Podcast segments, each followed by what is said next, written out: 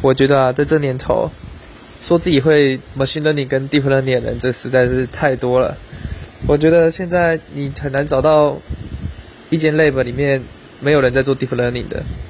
然后呢，就算是你原本那一间 lab 跟比如说跟 computer vision 或者是原本就没有在做 ML 的，其实现在都已经导入在做 deep learning 这个东西，所以人人都会 deep learning 以及 machine learning。那么像我之前的时候呢，我也是听一个公司，它有一个说明会，然后里面有所谓的学长姐都会出来分享一下心得嘛。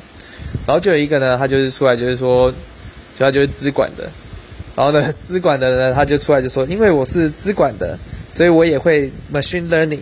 然后我想说，哇，居然资管现在会变成理所当然的要会 machine learning 这个东西。